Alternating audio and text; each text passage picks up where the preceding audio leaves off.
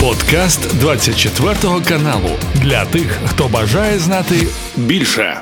Я би хотів розпочати нашу розмову навіть не з фронтів, а з цікавої тенденції, яка, яку відзначаю впродовж кількох днів. Це атаки невідомих безпілотників на цілком відомі російські військові об'єкти, в тому числі на найкрупніші, най, ну, небезпечніші в якомусь сенсі, в тому числі на завод-виробник кінжалів та іскандерів. Уже вдруге від одинадцятого листопада було здійснено атаку безпілотників. Росіяни, як завжди, розповідають про те, що все збили, але, ну, ясно, що віри їм нема. З іншого боку, таких от якихось велетенських, гігантських вибухів і детонацій, які там лунали впродовж кількох годин, ну, ми від місцевих також не чули, тому поки загадка, загадкою залишаються реальні е, пошкодження, якими, яких міг зазнати цей, і не тільки цей завод цієї, і не тільки цієї ночі. Е, якщо загальнувати цю картину, чи можна говорити про... М- Новий етап війни безпілотників або відновлення е, активної фази цього от етапу, коли влітку, я пам'ятаю, це почалося, коли часто вражали саме військові об'єкти, саме заводи окупантів на території Російської Федерації. Е, на вашу думку, наскільки такі атаки тепер будуть частішати і наскільки вони загалом ефективні? Продовжується нарощування зусиль в нашій, ну, такій тріаді, як я називаю, тобто дії по об'єктам ворога з використанням безпілотних літальних апаратів ударного типу, баражуючих боєприпасів. Є різниця, тому що ударного типу безпілотники наносять удари, повертаються, а баражуючі боєприпаси саме знищуються під час підриву і враження цілі. Крім того, ракетні системи, тобто ми, як відомо, модернізували Нептун, продовжується робота по оцінці західних фахівців вдосконалення використання ракети, наприклад, С двісті, варіанти «Земля-Земля», йде праця з проектом Сапсан-Гром два, ну і так далі.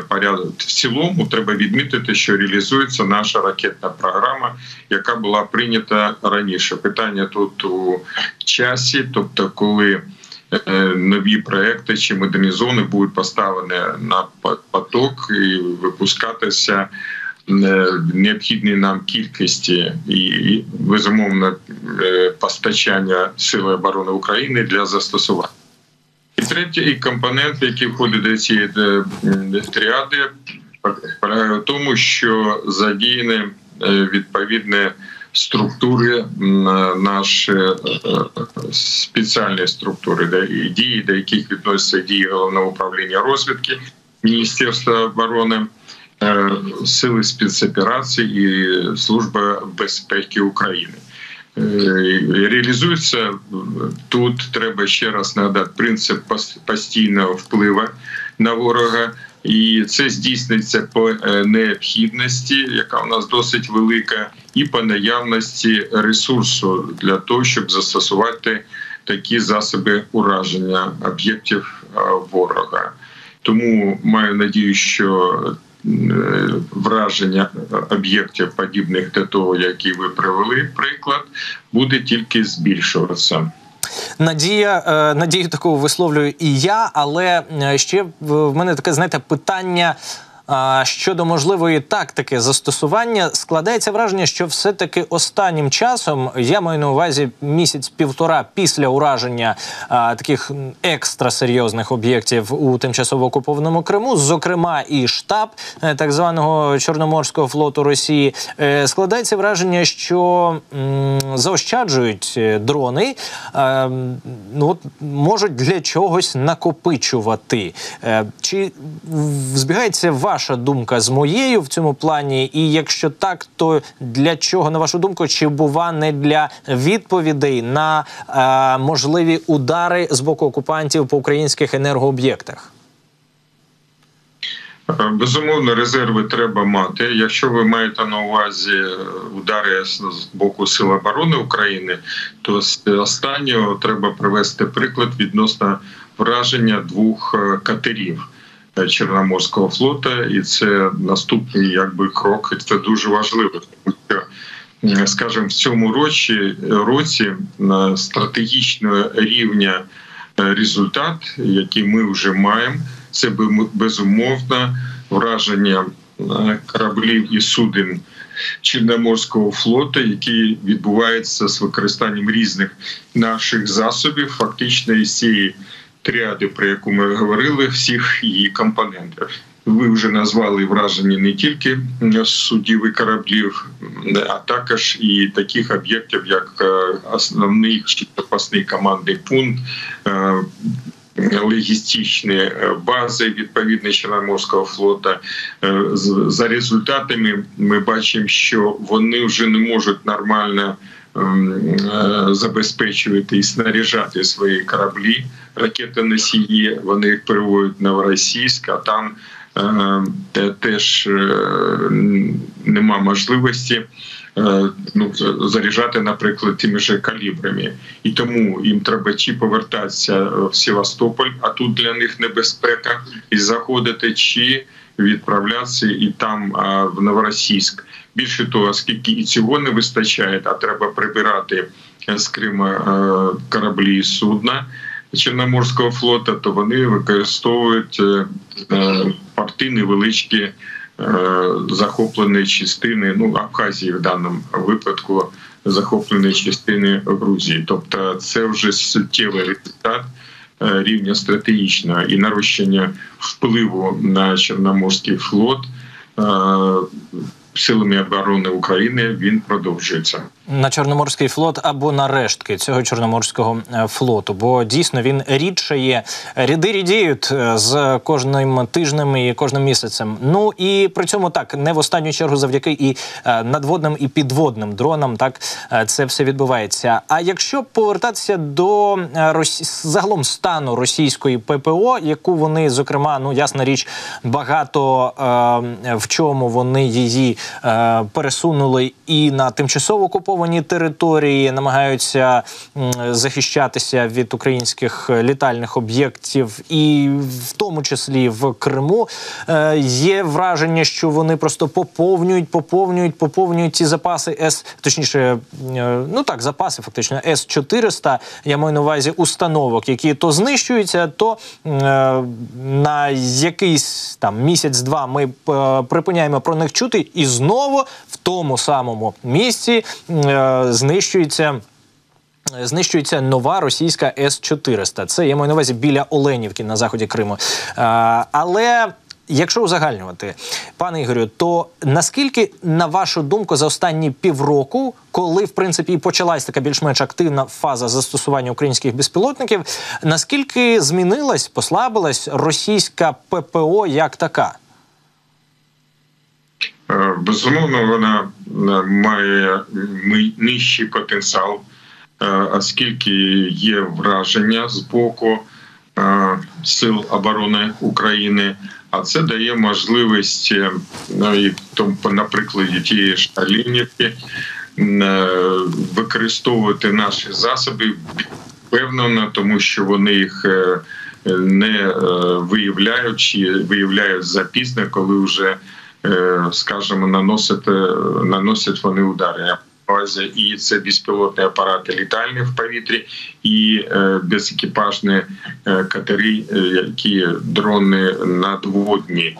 І більший ефект, як ми бачимо, саме в комплексовані застосування, причому не тільки дронів, а додаток до дій ракетних комплексів. І ми бачимо, що саме по воєнним об'єктам Криму відбуваються такого роду наші удари, які дуже суттєво порушують систему управління військ в Криму, Чорноморського флоту, як структури такої морської, а також знижують їх потенціал, оскільки їм треба виводити свої кораблі і суда з-під зони ураження наших засобів. Так. Що стосується протиповітряної оборони, ага. ну, треба нагадати, що Російська Федерація є виробником різних засобів, але їх не вистачає. Вони збирають там із Ураля, з півночі, з Далекого Сходу і перекидують їх на фронт комплекси, в тому числі, наприклад, старі С триста, там ще залишилось. От, і, безумовно, їх не вистачає, оскільки треба зміцнювати оборону протиповітряну, і, наприклад, по морській базі Севастопольської і Керченського мосту, ну і на ряд інших об'єктів, на яких сил не вистачає. В зв'язку з цим наші засоби ураження проривають цю оборону і вражають воєнні об'єкти росіян. Пане Ігорю, зрозумів, і, як і обіцяв, про фронти також хочу з вами поговорити, про те, що відбувається зараз безпосередньо там. Ворог, за словами Сирського, намагається відновити ініціативу е в зоні відповідальності ОСУ в Хортиця, на Бахмутському напрямку в тому числі, атакує на Лиманському напрямку, на Куп'янському напрямку, що вже казати про Авдіївку, е яку вони намагаються взяти вже, вже, мабуть, близько місяця. Ми розуміємо, якою ціною це відбувається. В районі тисячі окупантів знищується е, щодня, і це однозначно е, низький уклін Збройним силам України за те, що настільки ефективно вдається вести оборону. При цьому буквально кілька днів тому ми з глядачами і глядачками почули у прямому ефірі, е, у прямому ефірі від Романа Костенка, секретаря е, Комітету Верховної Ради з питань нацбезпеки, оборони та розвідки, м, таку його особисту думку щодо того, якою, е, яким є найслабше місце росіян. А, що, власне, якщо знищувати російську живу силу зараз дуже-дуже активно, то все-таки може десь там в них а, щось прийти рано чи пізно в їхні черепні коробки, і такі, можливо, маси почнуть отямлюватися. Ну от, власне, знищення живої сили зараз активно і відбувається. Це те, що ми бачимо в безпрецедентних кількостях останніми тижнями. Чи поділяєте ви таку думку щодо того, що зараз на це можна або варто було б робити ставку? Чи все-таки росіяни, вони, ну, от в рамках навіть знищених там, чи е, поранених тисячі на день, то вони, грубо кажучи, безкінечні? Не поділяю. І ми бачимо на прикладі бойових дій в цьому році.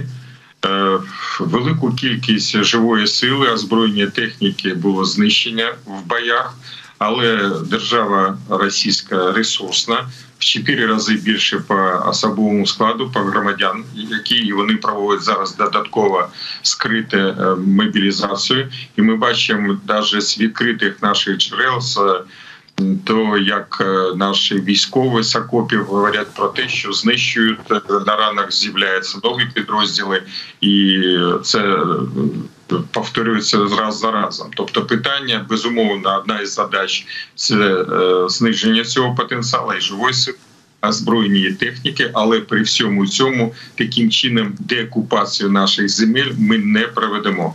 Повинно бути зрушення і наступальні дії оперативно, і не кажучи про стратегічно, принципово стратегічно і оперативного порядка. А саме такі е, у нас в цьому році не відбувались, тому що не вистачило сил, тому що оборона ворога на півдні була е, більш міцна, чим думалось, був час їм для її побудови, оскільки постачання озброєння техніки з боку наших союзників відбувалося дуже повільно, і вона те, що планували, скажімо, до весни, до початку контрнаступу, до літа, це в повному обсязі не відбулося. Крім того, суттєво було поповнення боєприпасами. Росія сама має зараз до полутора мільйонів виробляє, одна більше, ніж всі наші спільні виробництво наших союзників, а ще додала десь мільйон Північна Корея. Тому е, завдання по знищенню повинно бути, але нам треба перейти до якісних показників ведення бойових дій, які можна досягнути тільки за рахунок сучасної бойової техніки, залучення е, засобів е, безпілотних апаратів в повітрі, на землі, в морі, засобів ведення електронної боротьби і системи управління, тобто будівництва розвідно-ударного комплексу, який би дозволяв в онлайн, в поточному часі виявляти ворога і знищити його. Ті ж американські фахівці говорять, для того, щоб досягнути стратегічних просувань вперед для деокупації наших земель, нам потрібна допомога з боку американців і союзників десь на рівні дивізії армії Сполучених Штатів, в яку входить декілька бойових бригад і декілька бригад забезпечення. І в цьому випадку можна буде мати надію на суттєве просування вперед наступального характеру щодо деокупації нашої землі. Пане Ігорю, дякую за цю аналітику. Якщо можна, ще одне запитання щодо того, що відбувається просто зараз в Ізраїлі, бо всі, мабуть, визнавали у світі, що це пов'язано, що події на Близькому Сході можуть впливати на події в ході російсько-української війни. І от зараз ми чуємо, що Ізраїль захопив будівлю уряду, парламенту і штаб-квартиру поліції терористів з Хамас. Також в Цахалі сьогодні зранку звітували про те, що окупа... ну, так, окупанти, ті, які вдерлися на територію Ізраїля сьомого жовтня, так і виступили в ролі окупантів. Хамасівці, терористи, вони тікають на південь і вже взагалі не контролюють місто Газа, які, яке було осередком їхнім. Якщо узагальнювати, на вашу думку, скільки ще може часу зайняти операція з зачистки не лише міста Газа, а й всього сектору е, Гази е, від терористів Хамасу, і наскільки це в перспективі е, позитивно впливає на е, події в Україні? Зрозуміло, що додаткова війна, яка е, синіціювалась в Ізраїлі, е, впливає на події е, з підтримкою наших союзників, е, нашій боротьбі проти російського агресора і теж терориста, це зрозуміло. Але Сполучені Штати зосереджуються на допомозі, в першу чергу, зараз ізраїльтянам. І ізраїльтяни досягли першого такого суттєвого рівня переваги над хамасовцями, ті, про які ви говорили.